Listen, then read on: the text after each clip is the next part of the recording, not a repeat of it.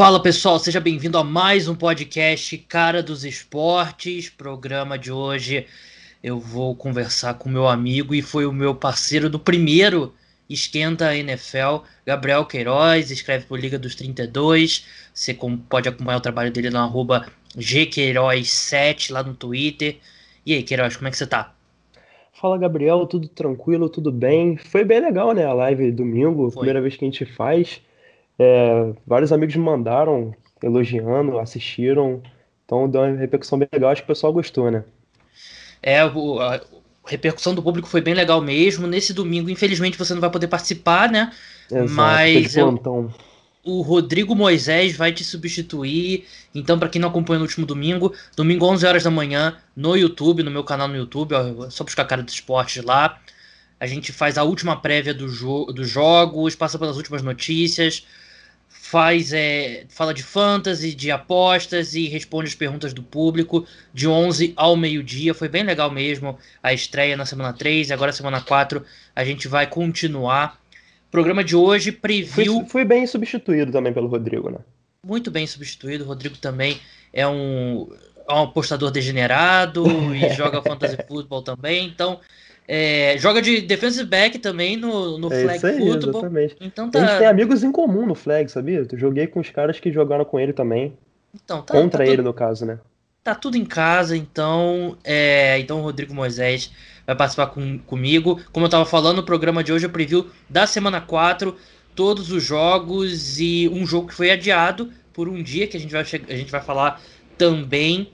Lembrando que esse podcast é um oferecimento dos apoiadores do Cara dos Esportes. Se você curte meu trabalho e quer me ajudar o programa a permanecer no ar, tá no link da descrição aqui o, meu, o meu artigo no meu blog explicando todos os planos e lá tem o link para o PicPay que você pode contribuir mensalmente, plano a partir de 10 reais.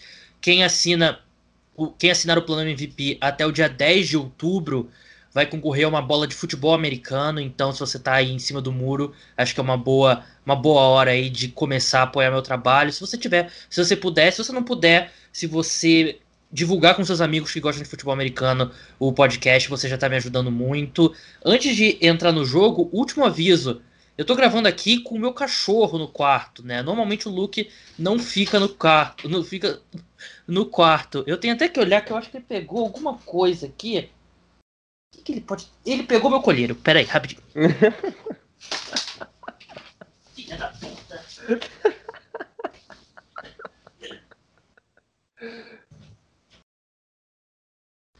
Voltei. Como eu estava falando, o Luke pegou meu colírio e ele correu para debaixo da cama. Eu tive que pegar dele. Salvei meu colírio intacto. Cadê meu? Onde que eu botei? Ah, tá aqui botei ali fora do alcance dele. Então, como eu tava falando, o Luke tá no meu quarto. E eu, eu ele. Normalmente ele fica quieto, então se eu ver algum barulho, é ele fazendo alguma besteira. Ou ele agora tá... e a Nina, meus cachorros aqui se comunicando também. Que é chance. verdade. Ele tá agora debaixo da cama, né? Porque sabe que fez merda, tá escondido lá. Mas se você ouvir algum barulho, é o Luke. Vamos seguir agora, vamos começar pelos jogos. Eu cortei um pouco do, do tempo que demorou até eu pegar o, o colírio no podcast. Você não, te, você não teve noção. O Queiroz sabe que eu precisei lutar aqui com o Luke um pouquinho. De repente eu boto. Acho que eu tô gravando um vídeo aqui para que eu salvo. Hoje a gente não pode gravar em vídeo, eu e o Queiroz. O Queiroz tá com alguns problemas técnicos do lado dele. Aí eu tô gravando o meu vídeo para poder usar algum, alguns trechos nas redes sociais. E filmou. Eu quero. Não sei se. Pode ser que tenha pego aí a minha batalha com o Luke, mas vamos seguir, vamos falar dos jogos, vamos começar por, pelo jogo que é a revanche do, da final, da penúltima final da AFC, New England Patriots contra Kansas City Chiefs. Patriots mudou um pouquinho desde lá, não sei se vocês pouca sabem. Coisa, pouca coisa. Mudou, mudou o quarterback, não sei se vocês ficaram sabendo. O Kansas City Chiefs vem de um. Dá, dá pra chamar de atropelo que eles fizeram contra o Baltimore Ravens?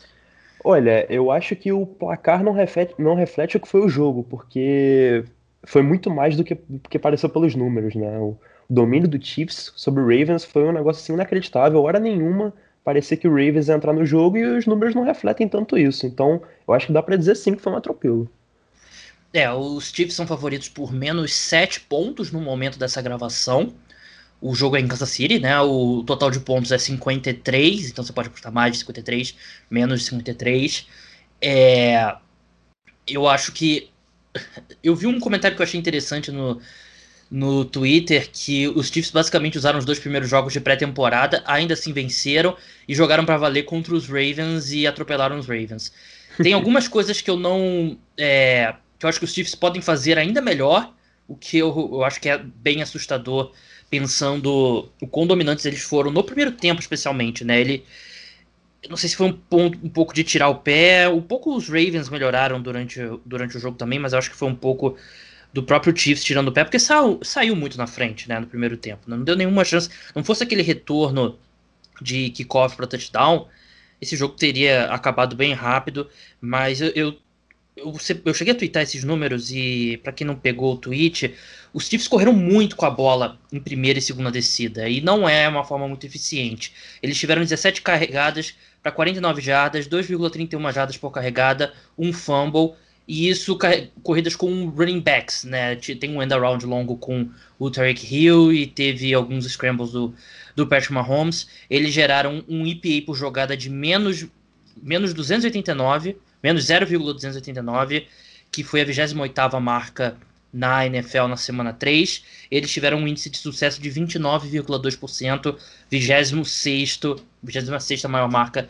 na NFL. Então, é um time que insistiu muito no jogo terrestre em early downs, né, primeira e segunda descida, e não teve muito sucesso fazendo isso. Eu quero ver os Chiefs passando mais a bola nessas, nessas situações. Então, é, eu acho que é um pouco assustador pro resto da AFC que os Chiefs venceram o segundo melhor time da NFL, na minha opinião, e ainda tem coisa para melhorar, né, Queiroz? É, essa questão dos running backs, eu acho que é muito do que você fala, porque o Chiefs selecionou o Clyde, eu gosto de chamar ele de Clyde, porque Clyde Edward Seller é um nome muito grande, pessoal. eu chamo de Clyde. E, e assim, é muito que você fala de fazer um investimento alto em running back. Ele foi selecionado na primeira rodada, eu não tô nem dizendo que foi por causa disso. E você tem que justificar que o cara tá em campo, tem que justificar corridas para ele, acabou que o Chiefs correu muito com a bola. É como, de novo, não tô dizendo que é isso, mas é, a gente vê o Chiefs correndo um pouco mais com a bola do que a gente viu em 2019, em 2018. E realmente, como o Gabriel falou, acho que esse time tem espaço para melhorar. É, é, e é realmente muito assustador, porque o Mahomes já tá em modo Super Saiyajin. É, aquele passe, se não me engano, pro Michael Hardman, que ele, ele planta e vai com o braço lá em cima, ele solta uma bomba, tu fala, cara, que isso? Ele tá lançando uma Hail Mary e uhum. cai no uhum. colo do Michael Hardman, completamente livre, anota um TD. E assim, a gente sabe que isso não é uma vez ou outra que ele faz, ele faz isso todo jogo. O potencial do Mahomes, o potencial desse Chiefs, ele é realmente muito, muito grande. Eu acho que a gente não viu ainda esse time na melhor forma dele, e isso é muito, muito assustador. Por isso que a gente falou a off-season inteira. O Chiefs é o grande favorito ao título de novo. Concordo. E sobre o confronto contra os Patriots, os Patriots que no ataque não jogaram tão bem assim contra os Raiders, nem precisaram tanto, né? Os Raiders têm uma defesa que não é muito boa e o time em geral eu acho que não é muito bom, mas eu acho que a defesa dos Patriots não vai cometer os mesmos erros da defesa dos Ravens. O Bill Belichick é muito inteligente. Por mais que eu, acho que a defesa dos Ravens é mais talentosa. Porra, Luke. É, por mais que eu acho que a defesa dos Ravens é mais talentosa, o Bill Belichick é um gênio ofensivo. Ele vai criar um plano de jogo para ele vai ver o que, que os Chargers e os Texans fizeram que deu certo e vai ver o que os Ravens fizeram que não deu certo e ele vai fazer o que os Chargers e os Texans fizeram. Os Ravens como eu falei no podcast extra para apoiadores, os Ravens usaram muita marcação homem a homem e mandaram muita blitz. Marcação homem a homem, eventualmente o Tariq Hill e o Michael Hardman vão conseguir se desmarcar, eles são muito rápidos. E mandando blitz, o Mahomes ele tem a capacidade não só de esticar a jogada com as pernas, ele não precisa estar tá bem equilibrado para passar a bola com muita qualidade. Ele tem uma leitura absurda. Então, ele vai queimar todas as blitz. E os cornerbacks dos, do, dos Ravens respeitaram muito a velocidade do Hardman e do Tarek Hill e abriu um espaço gigantesco pro, pro Sammy Watkins e pro Travis Kelsey. Tanto que eles tiveram bons, bons números. Eu não acho que a defesa dos Patriots vai cometer esses mesmos erros. Mas ainda assim, vamos ser bem sinceros, o... é igual, não é igual. Mas o objetivo, o, o ataque dos Patriots tem muitas semelhanças com o dos Ravens. Só que é pior. Então eu não vejo condições do, dos Patriots conseguirem. Luke! Luke! Filha da puta!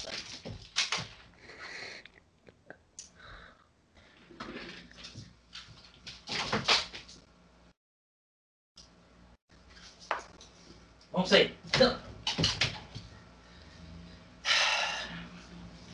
Peço desculpas novamente, o Luke pegou outra coisa aqui no meu quarto e já ia, já ia mastigando. É, nessa eu acabei quebrando, eu mesmo quebrando o meu próprio fone, mas tudo bem. Como eu estava falando, os, o, como eu estava falando, os Patriots não vão cometer os mesmos erros do, dos Ravens, mas eles não têm poder de fogo suficiente para os Chiefs. Por mais que eles consigam desacelerar um pouco o Patrick Mahomes, eles não têm poder de fogo para pontuar, porque o, o, o Chiefs vai pontuar. Não vai segurar o Chiefs a 21 pontos, isso é impossível. Mas. É, e do outro lado, eu acho que os Patriots não vão ter força para pontuar tanto assim. E. Não sei, eu acho que o Chiefs é bem favorito, 7 pontos aí, realmente eu acho que é bem justo.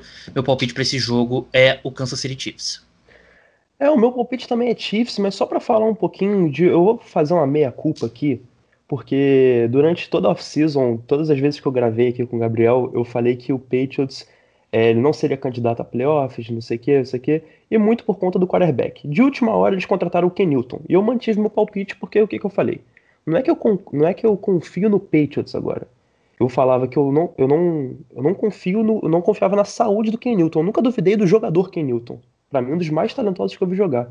Mas o Ken Newton tá provando para mim que ele tá, não vou dizer saudável 100% na melhor forma dele, no ano que ele foi MVP, mas ele tá, tá mostrando que ele.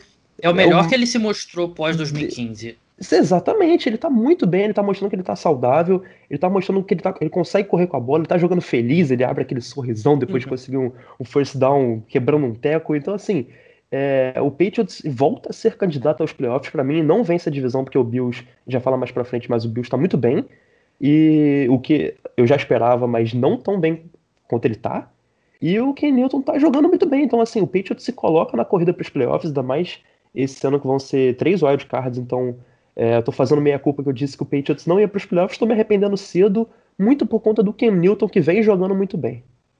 É, eu não esperava. Ninguém esperava o Cam Newton tão bem assim. Eu acho que a gente esperava uma versão melhor do que a gente viu nos últimos anos mas não, não nesse nível, né? E eu Exatamente. também, meu palpite era que o meu palpite era que os Patriots não iriam aos playoffs, eu tô errado, eles provavelmente irão aos playoffs e acho que hoje eu ainda apostaria neles para vencer a divisão, a NFC Leste e EFC. EFC Leste. NFC Leste também é fácil, né? Se quiser vencer, a gente monta um combinado aqui entre os ouvintes e a gente vence a, a NFC Leste. Mas aquela, sobre aquela história do tanking, né? Eu eu achava que era tanking quando eles caminhavam para ter começar a temporada com Jared Steedham, né? Acho que você começa uma temporada com Jared Steedham, é justo você achar que eles vão pro tank. Mas depois, no momento que eles contrataram o Cam Newton, eu mudei de postura. Se eles contrataram o Cam Newton, é porque eles querem ser competitivos. E eles estão sendo mais do que isso. Eles estão sendo um dos melhores times da AFC nesse momento. Você deu seu palpite? É Chiefs também. Também, né? Vamos seguir agora para Dallas Cowboys contra o Cleveland Browns. Deixa eu achar a linha aqui desse jogo. É, os, os Cowboys, jogo em Dallas, os Cowboys são favoritos por menos 4,5 pontos. O total desse jogo é 56. E o Browns tem a melhor campanha, né? Os Browns venceram dois, perderam um jogo. Os Cowboys ganha, venceram um, perderam dois.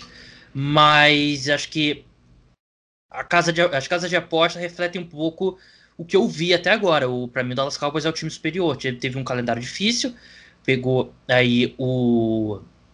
Pegou os Rams, depois pegou os Seahawks. Quem foi o segundo jogo deles? Agora eu tô em dúvida. Falcons. O Falcons. Pô, Falcons, claro. é, tem um ataque muito potente. O Dak Prescott tá, começou a temporada voando. Vai custar muito dinheiro ao Dallas Cowboys na próxima off-season. Enquanto o Cleveland Browns, eles tiveram uma estreia muito ruim e adotaram uma postura bem mais conservadora no ataque, né, Queiroz? Eles estão correndo muito com a bola, usando muito Kareem Hunt, usando muito o Nick Chubb. Isso funciona contra Washington, contra Cincinnati, mas vai funcionar contra um time com um ataque tão potente como os Cowboys? Pois é, muito do que você falou, assim, eu, eu, eu uso muito o termômetro do Twitter, porque eu acho que dá pra gente ter muita reação do torcedor, assim. O torcedor do Dallas Cowboys, ele tá muito irritado e eu não consigo entender essa irritação. Assim, a equipe tá um 2, tudo bem. É, tá com deveria tá- negativa. Tá, deveria estar tá 0-3, né? Por causa do. Deveria estar tá 0-3, é, não, não seria completamente justo, mas assim, eu, eu deixa eu relativizar um pouquinho, porque É, Dallas foi minha, foi minha seed 1. Eu não abandonei o barco, para mim. Não, não necessariamente que eu, acho que o Cowboys não vai ser mais seed 1, mas para mim vai vencer a NFC Leste com uma tranquilidade gigantesca. E assim, o Cowboys não tá mal, cara. Eles perderam pro Rams com uma falta, para mim, uma falta que foi marcada, não deveria ter sido marcada. É, não, não, quero entrar muito em questão de arbitragem, mas era para ter vencido o Rams, eu, porque eu não, eu não marcaria aquela falta. Verdade, se não me engano, do Michael Ramsey, do, do Michael Ramsey, Gallup, né? Isso, eu não teria marcado. Assim, a NFL tá marcando esse tipo de falta, mas eu não consigo achar que isso é falta. Aí depois venceu o Falcons daquela maneira inacreditável, completamente zoada, mas assim, mostra um poder de, de superação da equipe, de conseguir virar uma partida como aquela e perder pro Seahawks fora de casa com o Russell Wilson jogando o que ele tá jogando não é vergonha para ninguém. Então, assim, um jogo bem Dallas, parelho. Muito parelho. O Dallas Cowboys é um time muito bom. O Dak Prescott é um excelente quarterback. Eu sempre falei isso, sempre defendi o Dak onde quer que seja. E não tem motivo pra torcida ficar tensa, achar que vai ficar de fora dos playoffs. Não vai. Principalmente na divisão que, que Dallas joga. Tá muito tranquilo de vencer. E assim, falando um pouco do, do Browns, o Mayfield precisa jogar melhor, cara. Eu sei que até agora não foi muito necessário, como o Gabriel falou. É, o jogo corrido tá entrando, ganhou de Washington, ganhou do, de Cincinnati, mas é, o Mayfield precisa jogar melhor. Ele, ele assim, o melhor jogo dele teve 200, é, 219 jardas. É, quase todos os jogos ele lançou uma interceptação, no último ele não lançou, então ele precisa jogar melhor contra esse ataque do Cowboys que é muito potente. É, não sei se vai ser um shootout o jogo, não acho que vai ser um placar tão alto assim, mas se quiser vencer, se quiser ter uma chance de vencer, tem que anotar aí pelo menos uns 24, 27 pontos.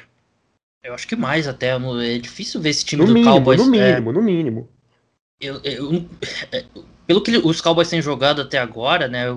É difícil pensar que eles vão marcar menos de 28, 30 pontos, né? E eu tô muito curioso para esse jogo. É um dos jogos que eu vou ter na televisão. Eu, eu, vejo o jogo, a rodada com duas TVs, né? Uma no Red Zone e boto uma no outro jogo. Esse vai ser o, o jogo do primeiro horário que eu vou assistir. Porque, como eu falei, contra o Cleveland Brown, contra o Dallas Cowboys, essa postura de usar só o jogo terrestre o tempo todo, e proteger muito o Baker Mayfield, não vai ser suficiente. O, os Browns vão ter que abrir mais o jogo, vão ter que exigir mais do Baker Mayfield. E nessa temporada, quando ele foi exigido, foi o jogo contra os Ravens, e a gente sabe o que aconteceu. Ele teve uma partida horrorosa. Então estou muito curioso para ver como é que ele vai se portar passando mais a bola, mesmo contra uma defesa muito fraca, né? A defesa dos Cowboys. É, eu acho que tudo bem. Cedeu o caminhão de pontos para o Seahawks, mas é o Seahawks, né? Até acho que deu alguns sinais positivos. O Aldon Smith, que não jogava futebol americano há 5 anos, está liderando a NFL em sacks. E eu não gosto de outro mundo, eu acho que se o Aldon bizarro, Smith não. Bizarro. Se ele não. Se ele não se envolve nos problemas fora de campo que ele se envolveu, ele teria sido um dos melhores edge rushers da década, né? Mas isso é outra conversa. Eu acho que os Cowboys vencem esse jogo. Eu acho que eles têm muito mais poder de fogo para marcar pontos. A única ressalva que eu faço é se os Browns soltarem mais o jogo e o Odell encontrar bastante espaço numa secundária bem baleada. E do, no lado da defesa, o Miles Garrett é um dos candidatos a Defensive Player of the Year e tá jogando muito bem e vai encontrar uma linha ofensiva bem desfalcada. Mas ainda assim, eu acho que o Cowboys tem muito talento. Se lembra, é um jogador espetacular, a Mari Cooper, Michael Gallup, o, o, o outro wide receiver que brilhou agora, o Wilson, eu esqueci o primeiro nome dele. Eu acho que os Cowboys vencem. Queiroz, qual é o seu palpite?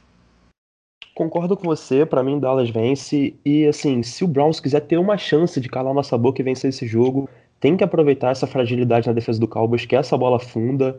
Eu não sei se todo mundo viu, mas teve um lance bem emblemático, até teve bastante repercussão no Twitter. Uma bomba do Mayfield pro Odell, que o Odell faz ali um deflete perfeito de cornerback, porque o Odell tava muito livre, assim, papo de 5, 7 jardas. A bola vai muito atrás, era uma interceptação simples e o Odell vai lá e consegue defletar a bola, ainda sai fazendo que não com o dedo, aquela barra que a gente sabe que o Odell tem, que eu, eu me amarro. Meio estranho. Eu achei meio mas... estranho fazer isso. Não, assim, ele, ele, ele meio que dá uma queimada no Mayfield, mas ele é, se exalta, exatamente. né? Ele dá uma queimada no Mayfield para se exaltar, isso é claro e evidente. Ele dá um deflete ali, sai fazendo que não, porque a bola do Mayfield realmente foi muito ruim. E vai ser o tipo de oportunidade que contra a Dallas vai aparecer, porque Dallas tem muito problema no corpo de safeties. E se o Mayfield não aproveitar essas bolas no fundo, errar essas bolas com a janela tão grande quanto ele teve, é, o Browns não vai ter nenhuma chance. Vamos seguir agora para Atlanta Falcons e Green Bay Packers, jogo do Monday Night Football. Os Packers são favoritos por 7 pontos, jogo é em Green Bay, total 57, total bem alto, reflete aí a desconfiança das duas defesas. É, o Falcons é. A boa notícia. Sei que não dá para falar isso tratando de Falcons. Eu ia falar que a boa notícia é que não tem como piorar em relação às duas semanas. Mas tem sim, porque agora é jogo de prime time e todo mundo vai estar assistindo se eles tiverem outro colapso. É um negócio de. É inacreditável o que está acontecendo com o Atlanta Falcons.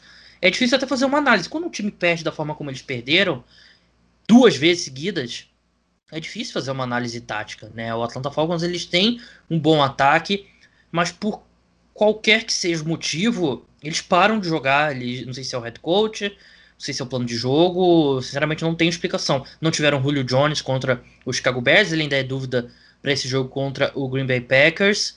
E do outro lado, o Packers que respondeu algumas das nossas dúvidas, né, Queiroz? Porque venceu um time muito ruim dos Vikings, venceu um time ruim dos Lions e agora venceu um time que tem problemas do Saints, mas é um bom time ainda e teve uma boa atuação no ataque. Então, os Packers responderam algumas das nossas dúvidas nessa semana 3. Ou não, né? Na sua opinião, não sei. O que, que você acha? Não, para mim respondeu. Acho que a maior dúvida, pelo menos para mim, né? A minha maior dúvida era qual Aaron Rodgers ia aparecer em 2020. E tá aí, assim. É, ninguém monta calendário, é, quem monta calendário é, sei lá, quem monta, a empresa que monta lá, não foi o Packers que escolheu o calendário. E um time bom, quando pega um time ruim, tem que, tem que fazer isso mesmo, se sobressair. O Aaron Rodgers não tem culpa da secundária que ele enfrenta. Ele tá jogando muito bem. Ele, assim, para todo mundo que é, duvidou dele, que achava que ele ia começar a entrar em declínio, que escolher um sucessor no, no draft era porque ele tinha acabado, enfim. Ele tá respondendo em campo, ele tá jogando muito bem. É, nesse último jogo, o Devontae Adams não jogou e, assim, eu não, eu não era fã do, do Lazard, mas ele tá jogando bem, ele tá evoluindo bastante. E assim, no, é, o corpo de wide receivers do Packers sem Devante Adams, ele é deficitário, ele é fraco. E o Rodgers tá falando, não interessa, eu vou passar a bola, eu vou ganhar de você. E é isso aí. E ele tá jogando muito bem. Eu não achei que. Eu, eu, eu não achava que ele ia entrar em declínio para mim, ele continuaria sendo um bom quarterback, mas eu não esperava ver o Aaron Rodgers no nível que ele tá jogando em 2020, agora esses três jogos. Não, realmente não esperava. Eu esperava um cara bom que vencesse esses jogos, mas não candidato a MVP como ele tá sendo. Ele tá jogando realmente muito bem. É, o Devante, é, o, o Aaron Jones, o running back, também tá muito bem, correndo muito bem. Então, assim, o Packers é amplo favorito para esse jogo. E falando do Falcons, cara, assim, a Atlanta Falcons ele é um time que ele quebrou psicologicamente, cara. Não tem muito o que fazer. Um time que sai de duas viradas dessa forma, ele quebrou psicologicamente. Eu não sei se é o Dan Quinn, como você falou, não sei se é o time, não sei se é cultura, o que que é, mas o time quebrou psicologicamente. Eu não sei se é papo de demitir o head coach e arrumar, é, que você arruma esse problema, porque às vezes você troca o head coach, mas a mentalidade não muda e os jogadores abrem uma vantagem grande e pensam, cara, a gente vai tomar uma virada. De que jeito que a gente vai tomar uma virada?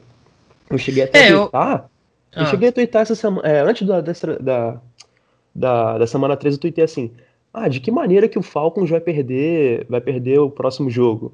Aí, cara, assim, tô, do mesmo jeito, cara, tomou uma virada inacreditável. Então, é, é muito complicado esse, esse, Falcons. Eu não acho que seja questão técnica, tática, ah, o esquema que o, que o Dan Quinn usa, o jeito que o Matt. Não, cara, eu acho que é psicológico mesmo. O time quebrou psicologicamente. É, o. Eu acho que o Atlanta Falcons é um é papo de demitir o Dan Quinn e tentar salvar a temporada com o interino porque é muito cedo na temporada, eu acho, para acho que esse tipo de esse tipo de coisa o Dan Quinn já vem há tanto tempo, ele deveria ter sido demitido na última off-season, não foi, então é, eu não eu acho que dava para pensar assim, demitir ele e ver se o interino consegue trazer aquele fato novo e salvar a temporada da equipe. É, tenho gostado do Todd Gurley, eu acho que sim, ele não tá positivo ele não parece um running back limitado. Uma defesa dos Packers que tem bastante problemas contra o jogo terrestre. Talvez tenha o retorno do Kenny Clark, né? No momento da gravação ainda é dupla ali, que joga no interior da linha defensiva, um dos melhores da, da NFL. Defesa dos Packers que vem cedendo muito ponto. O, acho que o ponto positivo é o Jair Alexander, que vem, vem sendo um dos melhores cornerbacks da NFL. Então, eles têm um cara para botar no Julio Jones se ele jogar, ou no Calvin Ridley, que vem jogando no nível altíssimo.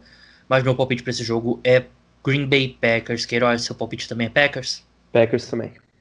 Vamos seguir agora para Detroit Lions contra New Orleans Saints, um jogo das duas horas no domingo, jogo em Detroit. Os Saints são favoritos por menos 4 pontos. Total desse jogo 54. Lions que vem de uma vitória importante contra o Arizona Cardinals. Cardinals que não jogou bem, lançou três interceptações. E o Saints que. Até achei que, achei que foi o melhor jogo do Drew Brees na, na temporada. Eu, eu não gostei da atuação dele contra o Buccaneers e detestei, como todo mundo, a atuação dele contra os Raiders. Não foi muito melhor, mas eu acho que foi o melhor jogo dele no ano, mas ele ainda está muito limitado. A boa notícia para ele é que vai enfrentar uma defesa do Detroit Lions que tem é, sérias limitações, não vai pressionar muito ele, não tem.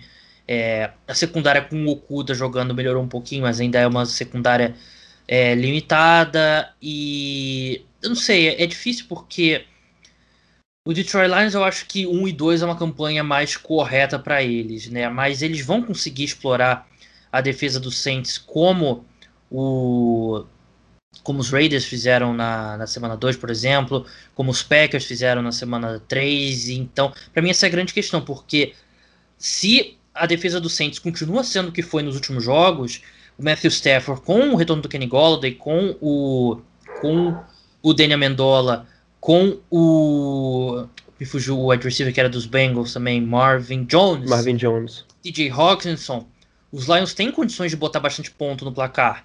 E aí o Drew Brees, nesse estágio que ele tá, ele vai conseguir competir no shootout? Eu acho difícil. Então, eu acho que é um jogo bem traiçoeiro pro Saints que a gente sempre coloca. Quando um time como o Saints enfrenta o Lions, a gente meio que vê como uma vitória automática, mas acho que tá longe de ser um resultado automático pro Saints nesse estágio do time atual. Eu acho que se o Saints conseguir manter um jogo controlado, tem, tem time para vencer até com certa tranquilidade. O problema é que você falou, se deixar ir pro shootout, porque aí eu acho que o Drew Brees não tem mais capacidade de, de enfrentar um shootout contra o Matthew Stafford, que tem um ataque muito interessante ao redor dele. Se o Saints conseguir controlar o jogo como tem total chance de fazer a defesa, é muito melhor, nome por nome no ataque é, é, é superior, eu acho que dá para vencer tranquilo. O problema vai ser se, sei lá, tomar ponto, é, pontuar rápido e sofrer ponto em pouco tempo, né? Foi o verdadeiro shootout. Aí ferrou porque eu acho que o Drew Brees não consegue mais manter esse ritmo. Fez isso a carreira inteira, não tô dizendo que o Drew Brees é ruim, pelo amor de Deus. O Drew Brees fez isso a carreira inteira e ganhava, então assim, é porque realmente a questão física tá pesando, a gente vê o Drew Brees não consegue mais lançar muitas bolas em profundidade, dá para ver que o braço dele Mas ele tá teve um touchdown de pesando. 50 jardas no último jogo. É, Como eu não entendi, né? Como é que tá, como é que tá falando que ele lança bola funda por Entendi 50 nada. jardas? Olha só, Mas olha é- os números. Tem que olhar É. os números. Mas é, assim, estatística. a variável é a defesa do Saints, que vem decepcionando muito esse ano. Né? Eles, acho que nada eles estão fazendo bem até agora. E o Drew Brees é o Drew, é, o Drew Brees que é hoje vai continuar sendo o Drew Brees. Não tem. Ele não vai melhorar drasticamente. O ataque vai melhorar quando o Michael Thomas retornar. E ele voltou a E hoje treinar. ele voltou a treinar, né? Exatamente, voltou a treinar, não vai jogar contra os Lions, mas é um, um positivo. Mas o ataque não vai melhorar drasticamente. A variável é a defesa do Saints, que a gente esperava ser uma das 6, 7 melhores da NFL, e tá sendo uma das 6, 7 piores da NFL. É, exatamente. Assim, no papel é uma defesa muito boa, tem nomes interessantes e tem potencial para poder parar esse time do Lions. né? Nada vai. ah, Acho que o Santos corda, mas assim, nada vai me convencer de que o, que o Saints não tem poder para parar o ataque do Lions. Para mim tem. Só que em campo não vem desempenhando. E se continuar desse jeito, é, assim, tá difícil. Tem chance sim o do Lions cometer o crime, como infelizmente cometeu contra o meu Arizona Cardinals, mas tem chance de cometer o crime de novo contra o Saints essa semana. Tem mesmo, e o meu palpite vai ser Detroit Lions. Eu voltei a acreditar. Vocês não podem duvidar do- dos Leões de Detroit, do norte dos Estados Unidos. Eu acho que os Lions vencem por causa dessa diferença. Acho que o, o ataque dos Lions, eu confio mais nesse ataque dos Lions com- do que esse ataque do Saints sem o Michael Thomas.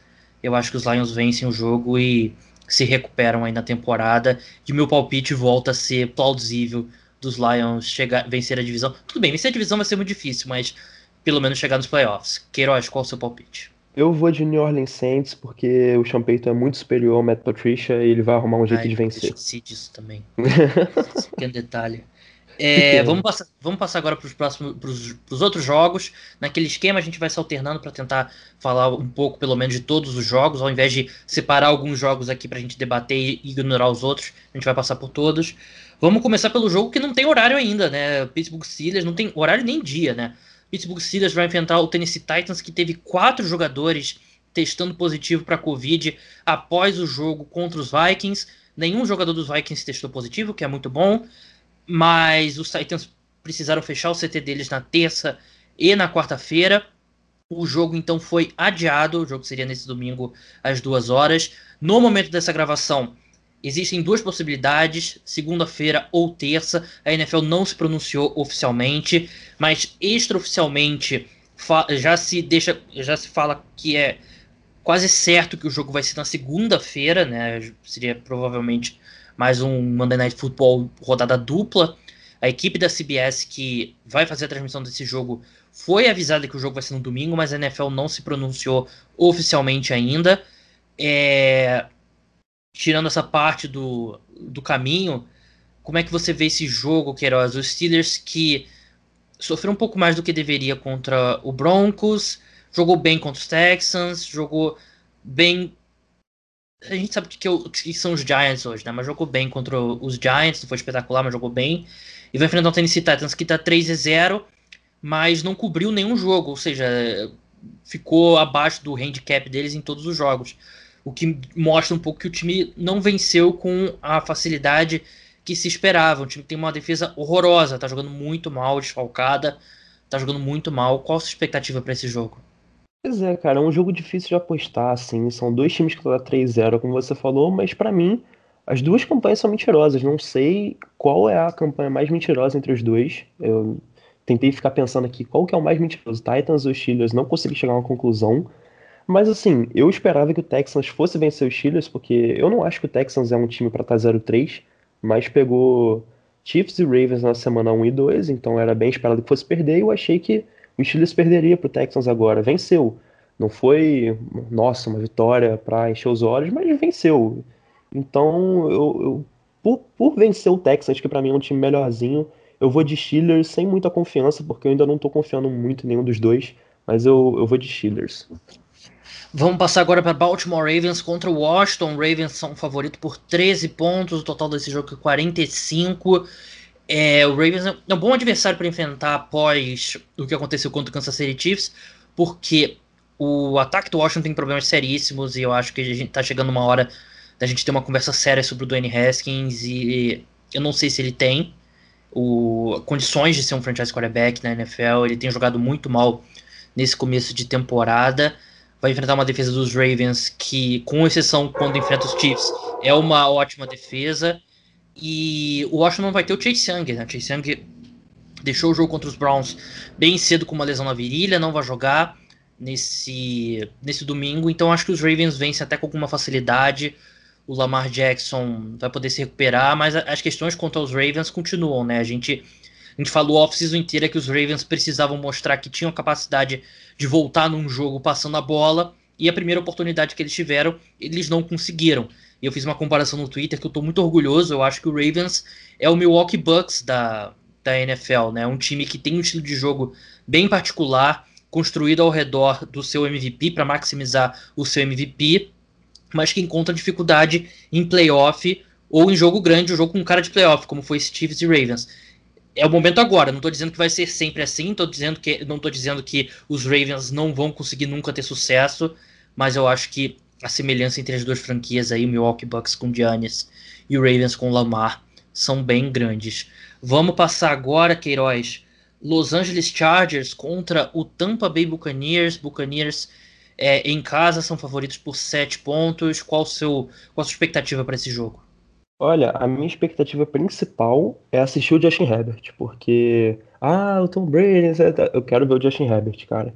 Porque eu gostava dele como prospecto, falei aqui várias vezes, mas eu não esperava que ele fosse jogar tão bem, tão rápido, sem tanta preparação assim. É, as duas partidas dele foram para mais de 300 jardas, tudo bem, perdeu, mas, cara, é, ele pegou um Chiefs sabendo que ele ia jogar 30 minutos antes. O Tyrod Taylor teve o, o, pulmão perfurado na hora do jogo e o Justin Herbert falou: ah, tem que jogar, e vai lá. E ele jogou muito bem. Ele só perdeu o jogo porque o head coach foi covarde. E depois contra o Panthers, então assim, eu quero muito ver o Justin Herbert. Para mim, o Chargers não vence. Para mim, o Buccaneers é, é, favorito. Deve vencer até com certa tranquilidade, porque o Buccaneers está melhorando. É o que a gente falou aqui off-season toda. O Bucks ia começar devagar. É, mas quando o time entrosasse, o Tom Brady se sentisse mais confortável, ia ter vitórias tranquilas, tudo bem. O Broncos não é um grande parâmetro, como a gente falou que ia ser uma passada de. É, eles iam passar o carro, e passaram, assim. É isso que você tem que fazer quando você pega um time ruim. Então, eu acho que o Buccaneers vence com certa tranquilidade, mas eu quero muito ver o Justin Herbert. E assim, é, os números, eu fui ver os números da partida, achei muito engraçado o Mike Evans. A pessoa olha, o Mike Evans não jogou na semana 2, e aí não sabia se ele jogaria semana 3. E aí ele conseguiu, vai pro jogo. Mike Evans, para mim, o melhor recebedor do Buccaneers ali com Chris Goodwin e tal. Mike Evans, duas recepções no jogo para duas jardas. E você pensa, poxa, não tá recuperado, o cara tá mal ainda, tá tá parado. Aí você vai ver duas recepções, duas jardas e dois TDs. Então, excelente. É, se ele mantiver esse ritmo, ele vai terminar aí a temporada com uns 60 touchdowns. o Chris Godwin, que tá fora desse jogo, né? Ele tá com uma lesão Exato. na coxa. Talvez não jogue o jogo da semana 5 também, porque é o Thursday Night Football, né? O, o próximo jogo do, dos Bucks, então não vai ter tempo. Vamos avançar agora para Seahawks e Dolphins. Eu acho que é um jogo que pode ser um pouco competitivo, pelo menos, por parte do Dolphins, né? Que é, o Seahawks, de vez em quando, ele tem esses tropeços que a gente não espera, né? E, o, e os Dolphins fizeram, vem de um bom jogo contra o Jacksonville Jaguars, e, e, a defesa do Seahawks definitivamente não é melhor que a defesa do, do Jacksonville Jaguars. A defesa do Seahawks tem muitos problemas, a secundária muito mal. Jamal Adams deixou o jogo machucado contra o contra o Dallas Cowboys, então a gente pode ver um baita de um shootout, né? Tanto que a linha aqui, 53 pontos o total, Seahawks são favoritos por 6,5 pontos. Eu acho que é um jogo que não, não é automático, assim, eu acho que o Seahawks vence, mas não acho que ele vai passar o carro por cima do Miami Dolphins, não, que vem mostrando ser competitivo, né? Fez um jogo competitivo contra os Patriots e esboçou uma reação, mais do que uma reação, chegou a encostar mesmo no placar contra os Bills, ganhou do Jacksonville Jaguars mas o Seahawks é muito mais time e o Russell Wilson é o MVP da temporada nesse momento, então meu palpite é Seattle Seahawks. Minnesota Vikings contra Houston Texans, duelos de 0 e 3, Queiroz. É o duelo dos desesperados, né? Dois times aí que vem mal. O Vikings, para mim, muito pior, porque é, assim, o calendário do Texans foi brutal.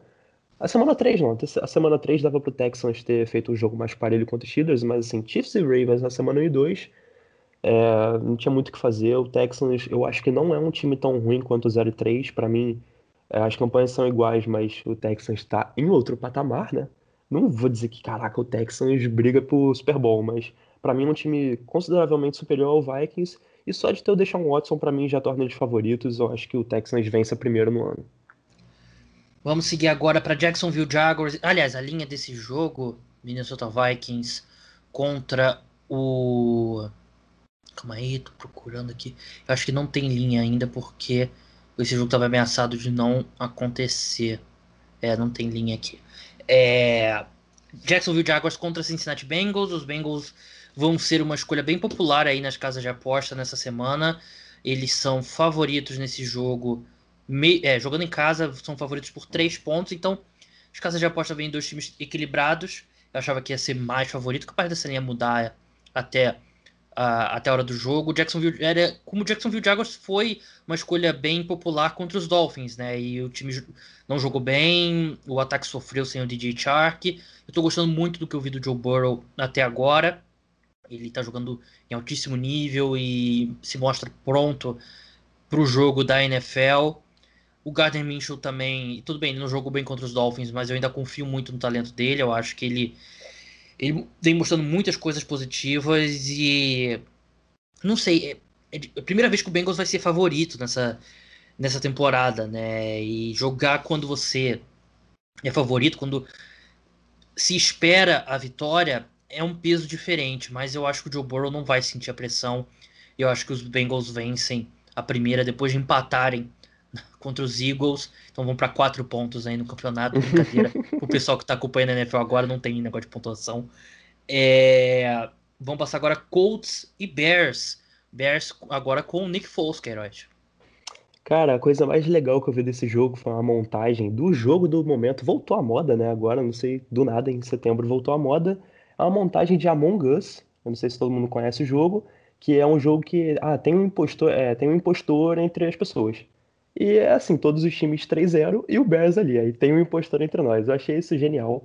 Porque para mim, é, tudo bem, o Bears tá 3-0, tá 3-0, mas é uma campanha muito mentirosa, na minha opinião.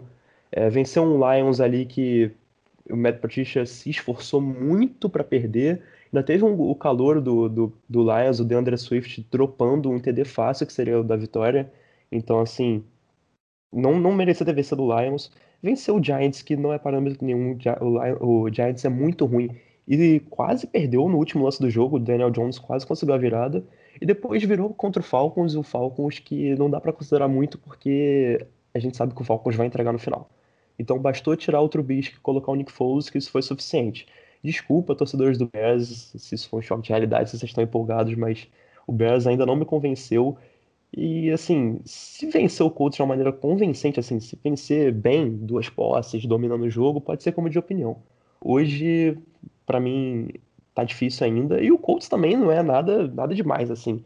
É, o recorde tá 2-1, mas também é um pouco mentiroso. O time perdeu pro Jaguars com assim, o Jaguars na semana 1 era muita gente caiu no survival por causa desse jogo, né? Uhum. E assim, o Rivers não, nunca me Eu, convenceu não. é, o Rivers não me convenceu no off-season, não me convence agora. É, partidas assim burocráticas e apoiado no jogo terrestre, numa linha ofensiva muito boa.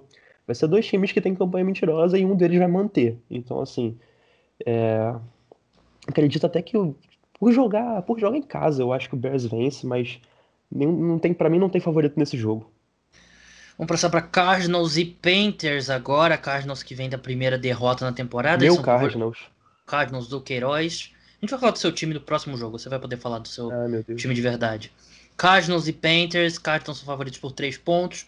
Total 51,5. Os Cardinals eu acho que há motivo para para ter para torcida ficar animada mas o time ainda acho que se chega 3-0, acho que seria um pouco seria um pouco mentiroso, né? Os Cardinals, ele acho que a grande diferença desse time pro ano passado é que tem o DeAndre Hopkins agora, né? E a conexão Kyler Murray com o DeAndre Hopkins é espetacular, mas não tem muitas outras coisas que esse time está fazendo excepcionalmente bem, né? O ataque aéreo, tirando o DeAndre Hopkins, não produz tanto, a defesa ainda não, jogou bem, o, o Simmons, a Isaiah Simmons ele tem jogado bem pouco e o que ele joga ele vem jogando bem mal. Então era, era de se esperar para um calouro que vai fazer uma transição grande, né? Ele que tem essa questão da versatilidade e tal. Mas eu acho que o Cardinals vence esse jogo. O Panthers tem uma defesa bem fraca. Acho que é um jogo aí pro, pro Kyler Murray correr aí por umas 70, 80 jardas pelo chão. Panthers que vem produzindo no ataque, né? Quase perdeu para os Chargers ali no, no final. Se o Keenan Allen acerta o pitch ali pro Austin Eckler, os Chargers teriam virado aquele jogo. É, mas é um time muito limitado em termos de talento, muito limitado mesmo. Por isso eu acho que os Cardinals vencem, mesmo esse jogo sendo lá na, na casa dos Panthers. Queiroz, New York Football Giants contra Los Angeles Rams. Eu vi uma. Eu vi umas aspas do Sean McVay que ele falou. ah, eu vi isso, cara. Ele Nossa. falou. É, como é que foi? Ele falou, tipo. Vai ser ah, um é pesadelo é difícil, montar um plano é de jogo contra essa defesa. É difícil se preparar contra essa defesa, né, dos Giants, não sei o quê. E não é possível que ele tenha conseguido falar isso sério.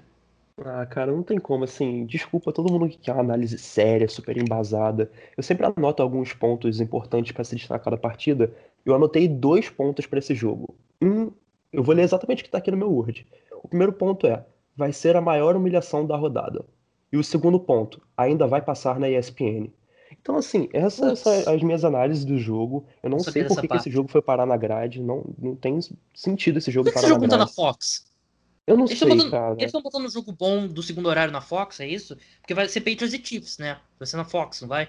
Assim, eu. Desculpa, eu, eu não, não tô acompanhando muito a ESPN, porque eu, eu não tenho ESPN aqui, eu tenho Watch ESPN e não tá carregando absolutamente nada. Então eu só é. vejo o Game Pass. Mas eu, eu chegou a informação de que esse jogo vai passar na ESPN. Então não faz o menor sentido. Cara, o Aaron Donald, ele pode ganhar esse jogo sozinho, literalmente, não precisa de jogar com 22, é, 22 jogadores, 11 de ataque, 11 de defesa. Acho que bota só o Aaron Donald lá, é capaz. Mas Desculpa, Brock, assim, esse jogo.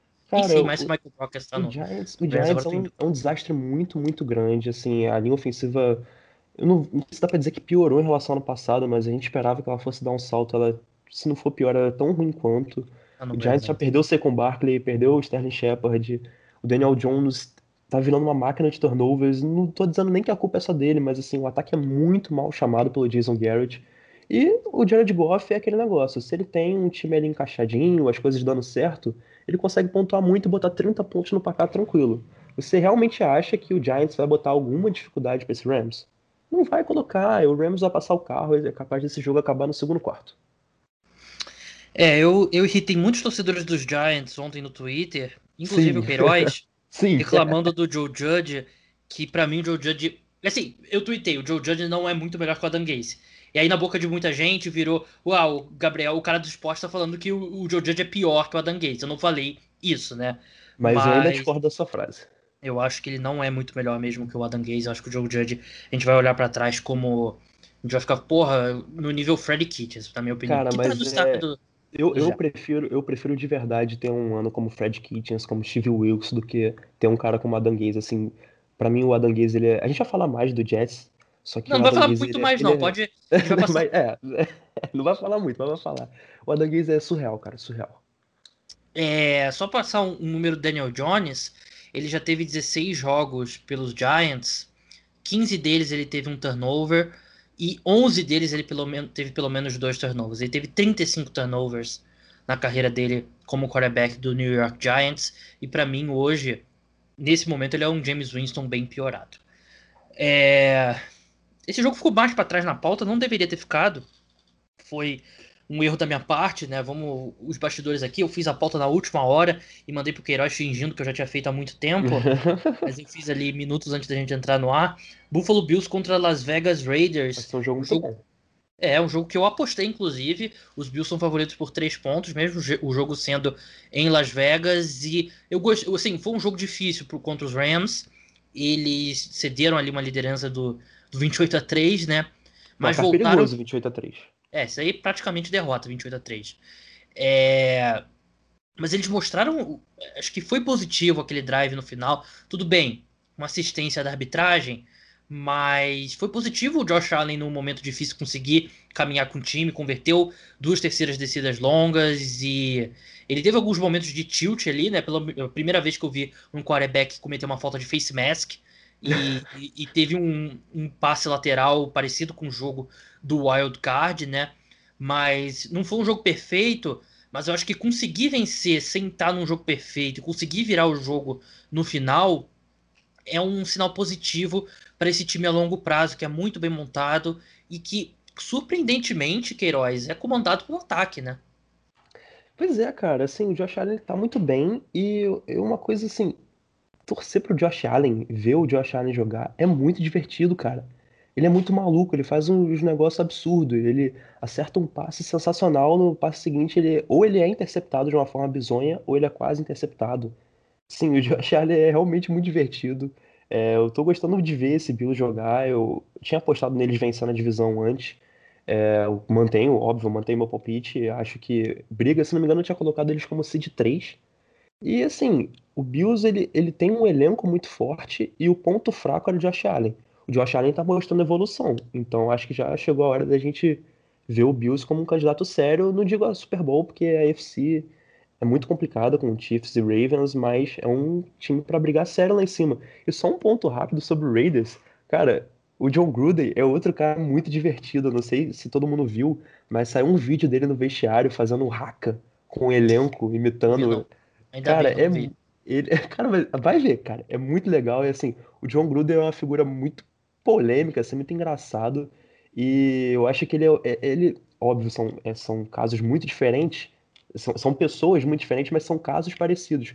O John Gruden e o Cam Newton. Quando eles estão felizes, quando eles estão empolgados com o que eles estão fazendo, quando dá certo o que eles querem, eles, eles melhoram muito. E isso, o, o astral do time melhora e o time como um todo fica muito bom. Então, assim, tanto o Cam Newton quanto o John Gruden, eu acho que é muito divertido de ver. É, fechando a conta em Raiders, acho que é muito emblemático. A gente fala muito sobre quando um time enfrenta o Belichick, que ah, o time vai tirar o que eles fazem de melhor, não sei o que e Uhum. tal. E sempre acontece mesmo. Os Patriots anularam completamente o Darren Waller, teve duas recepções e em vários momentos eles estavam fazendo marcação dupla no check down do, do Derek Carr, né? Que eu acho que é muito emblemático do quarterback que é o Derek Carr, né? Então por isso. Não fala palpite... Derek Carr, tem a camisa dele. Ah, é, mas a camisa é do Raiders único, é. É o único, único é, camisa de jersey de NFL que eu tenho sem ser do Giants ou do Odell é uma do Derek Carr. Que eu aquela temporada grav... dele foi especial. Eu tô mostrando aqui pro pessoal, eu tô gravando com uma camisa do Johnny Manziel.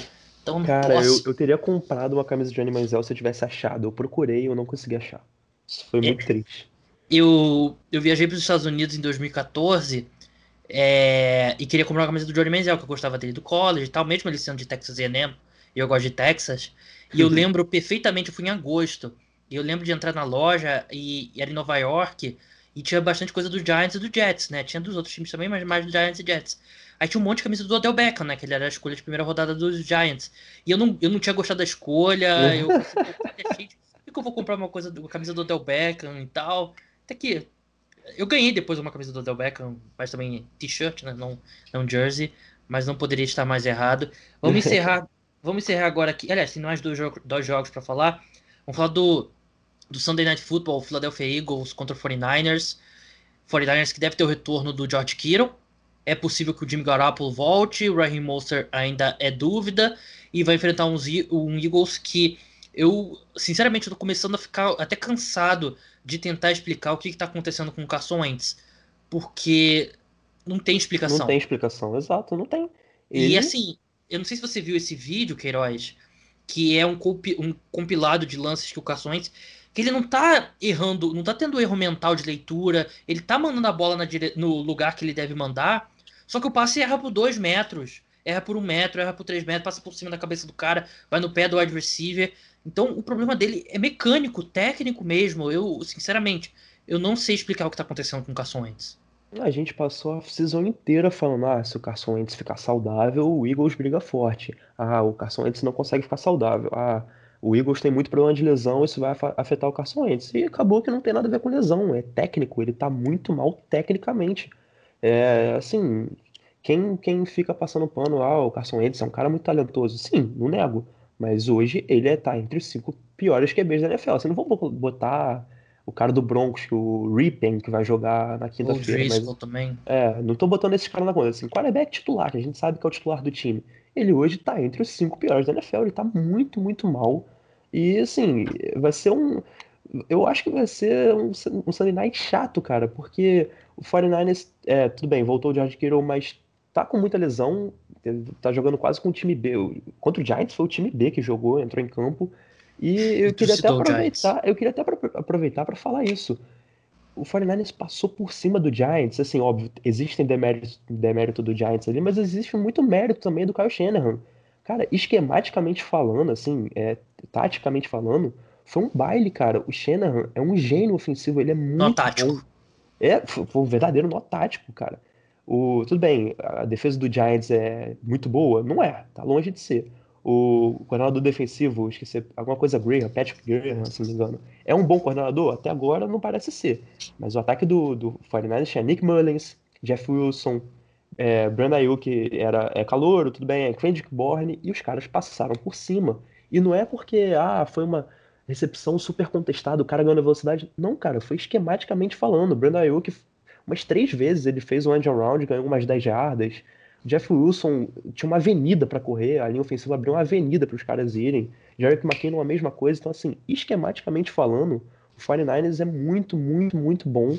E, assim, não interessa. Eu não sei ainda se o Garoppolo vai estar liberado pro jogo, eu acho até que não. Mas só de o George Kittle voltar e ter mais uma opção, porque o, o Tyrande lá, o, o joelhinho de vidro, esqueci o nome dele. Jordan Reed. o Jordan Reed se machucou de novo. Então, ele é cabecinha de vidro, né? Porque ele é tudo de é vidro, cara. É, concussão, foi, né? Infelizmente. Já foi concussão, joelho, agora foi tornozelo. Ué. Então, assim. Aí o George Kittle volta e, cara, só o George Kittle e, sei lá, um corpo ali de wide receiver, pode ser o Ayuk, pode ser o Borne, é suficiente pra, pra dar um nó tático no Eagles de novo, que o Eagles, de novo, assim, não tá mostrando vida nessa temporada. Tá muito, muito mal. Doug Peterson vem fazendo uma temporada muito ruim também, né? O head coach do Quer Philadelphia falar, Eagles. Do, do final do jogo, na prorrogação disso? Porque eu anotei aqui também. Não, foi ridículo o que ele fez. Ele... ele escolheu empatar, cara. Que isso? Ele tomou a única decisão que, assim, tudo bem, você pode tentar um Hail Mary e perder o jogo, você pode tentar o field goal, errar o field goal, os Bengals conseguirem um field goal e vencer o jogo, mas ele tomou uma decisão que ele não dava nenhum... duvidoso pelo certo. Não tinha nenhuma chance dos Eagles vencerem o jogo você indo pro punch. Ele decidiu que queria empatar, eu acho isso ridículo. Você... É tão pior assim é, perder do que empatar, eu não acho. E pelo menos se dá uma chance de vencer pelo o jogo. Pelo menos tentar, né? Exato. Eu acho que foi até mais deprimente empatar aquele jogo do que, do que perder, sinceramente. Vamos encerrar agora com o Thursday Night Football. Denver Broncos, New York Jets. Também Jogaço. conhecido como um bom jogo para você ir dormir mais cedo. É, eu já apostei nesse Botar jogo. Meu dia, cara. Eu apostei nesse jogo. Não sei se isso diz algo sobre algum problema que eu possa ter de, de vício. Mas eu apostei também tudo primeiro tempo, né? Pra não ter que ver o jogo até o final. Eu apostei Broncos menos meio ponto, né? Broncos venceu o primeiro tempo de forma simples e, e ter 19 pontos ou menos no primeiro tempo, né? consegui odds de 4 e pouquinho. Então, não tem muito o que falar desse jogo. São dois times que não estão indo a lugar nenhum. O meu raciocínio é que eu acho que tem um lado da bola nesse jogo que é competente, que é a defesa do Denver Broncos, muito bem treinada pelo Vic Fangio e para mim vai ser suficiente para vencer esse jogo. E, sinceramente, eu acho que são grandes as chances da gente acordar na sexta-feira. Aliás, eu esqueci de dar o, o, aviso que eu sempre dou. É, se você está escutando esse podcast sexta, sábado ou até domingo, é, muito obrigado por ter ouvido o programa, né? Mas agora a gente está falando de preview de um jogo que você já assistiu. Ou não assistiu, sabe só o resultado. Mas de 0 a 100 Queiroz, qual a chance de a gente vê um tweet do Adam Schefter do, ou do Rap Sheet, do Ian Rappaport, na sexta-feira até a hora do almoço, dizendo que o Adam Schefter não é mais o head coach dos Jets. O Adam Schefter, de fato, não é o head coach do Jets, esse é o Adam Gaze. É, o Adam Gaze não é mais assim, o head coach dos cara, Jets. Então, o que, que, acontece? Eu tenho só um ponto sobre esse jogo. É, existe, assim, eu não vou mentir aqui, eu vou pagar de super estudioso, cara. Eu não tenho a menor ideia de quem é Brett Ripien, eu nunca ouvi falar, eu só sei que ele é um cara não draftado. Ele vai ser o quarterback titular do Broncos. A defesa do Broncos é o melhor setor desse, de, dos dois times, não tem a menor dúvida disso. Mas existe a chance desse cara é, virar um Nathan Peterman ser interceptado cinco vezes, sendo três pick six e o Jets vencer. Mas escuta aqui, torcedor do Jets, a pior coisa que pode acontecer para você nessa quinta-feira à noite é o Jets vencer esse jogo. Porque se o Jets vencer esse jogo, é no mínimo, no mínimo, mais uma semana de Adam Gaze.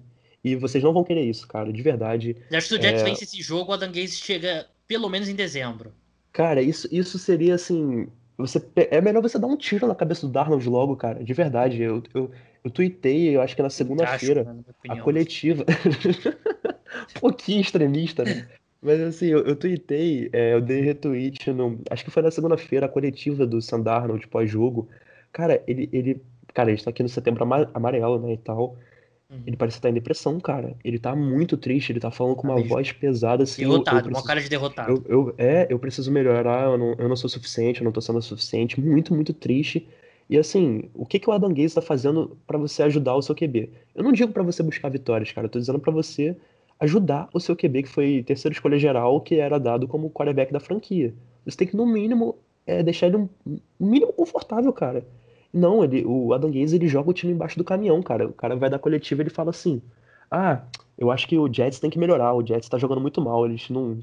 Assim, cara, pelo menos seja humilde, assuma que o seu trabalho é, não é bom, tá ligado? Ele joga ele... debaixo do ônibus, aí dá ré, passa mais duas vezes em cima dos exato, jogadores, né? Exato, Bota a culpa cara. toda neles. É surreal. Eu acho que a pior coisa que pode acontecer é o Jets vencer esse jogo, de verdade, assim. Ah, mas se essa é a chance do Jets vencer, se não vencer, pode ser que seja 0-16. Cara, desculpa, assim, é, eu acho que é pior manter o Adam Gaze até dezembro com uma vitória do que perder esse jogo e garantir que ele, ele vai que ele sai. É melhor perder, cara. De verdade, existem vitórias que são melhores a longo prazo e às vezes nem tão longo prazo assim. É melhor já pra semana 5, cara. Porque o Adam é, Gaze único... ele é realmente muito tóxico. A única alternativa é a diretoria já perder totalmente a fé no Sam Darnold. Não tem nenhuma esperança de que ele vá ser alguma coisa. E aí você mantém o Adam Gaze sendo o Adam Gaze para você garantir a primeira escolha geral, né? Eu acho que. Isso é só, sacanagem absurda. Você sacaneia o Darnold de uma maneira assim surreal. Você acaba com a carreira do cara, mano. É, assim, Vem cá, é NFL, né? Você, pois é, cara, mas. Dallas Cowboys fez pior com o DeMarco Murray. DeMarco Murray, DeMarco Murray acabou com a, carreira do DeMarco Murray em 2014. Então, porque eu acho que corre o risco deles demitir a Dan Gaze e o time vencer quatro jogos e eles teriam a terceira escolha geral e não terem o, o Trevor Lawrence. E aí, sinceramente, pode ser bem dolorido, mas a melhor forma de você ir pro tanking é você manter o Adam Gaze, né? Porque Mas você, que... você acha que se demitiu o Adam Gaze, o Jets, com o time que o Jets tem, o Jets vai vencer três jogos? Cara, você bota um head coach ali com um cérebro que funciona e que os jogadores não odeiam. Eu acho que a tendência é você pelo menos vencer, sei lá, você pode vencer. Eu não sei o calendário dos, dos Jets, mas tem dois jogos contra o Dolphins pela frente ainda, né? E. Não sei, eu acho que é possível. Mas enfim, a gente já passou, passou Falou, mais tempo. Falamos do... muito mais do que deveria Já jogo. passamos mais tempo do que deveríamos. Pessoal, muito obrigado a todos que escutaram. Não perca o Esquenta NFL nesse domingo, eu e o Rodrigo, 11 horas da manhã lá no YouTube. Podcast pós-rodada assim que acabar o Sunday Night Football. É... Queiroz, muito obrigado pela sua participação e até a próxima. Valeu, Gabriel. Muito bacana estar podendo gravar aqui. Infelizmente, não vou nem poder estar gravando o o Esquenta no domingo e nem assisti, porque eu vou estar de plantão, queria muito ver. Talvez eu, eu pegue para depois ver. Fica gravado no YouTube, né? Então depois eu assista para ver a participação do Rodrigo também, que vai ser muito legal. Mas, é, mas é isso, valeu a oportunidade. E não liguem na ESPN para ver Giants e Rams, porque vai ser feio. Assistam outro jogo. É verdade, uma boa hora aí. De repente, você assiste, tem muito jogo no primeiro horário, né? Vai dar uma caminhada no segundo, né? Cinco horas. Exato. Vai Cansa, na padaria, cara. Cansa ficar muito umas tempo. três assim, horas então. na padaria. só quando o jogo acabou. Mas é isso, pessoal. Muito obrigado a todos que escutaram. Muito obrigado aos apoiadores. Sem vocês, esse programa não seria possível. E até a próxima. Tchau.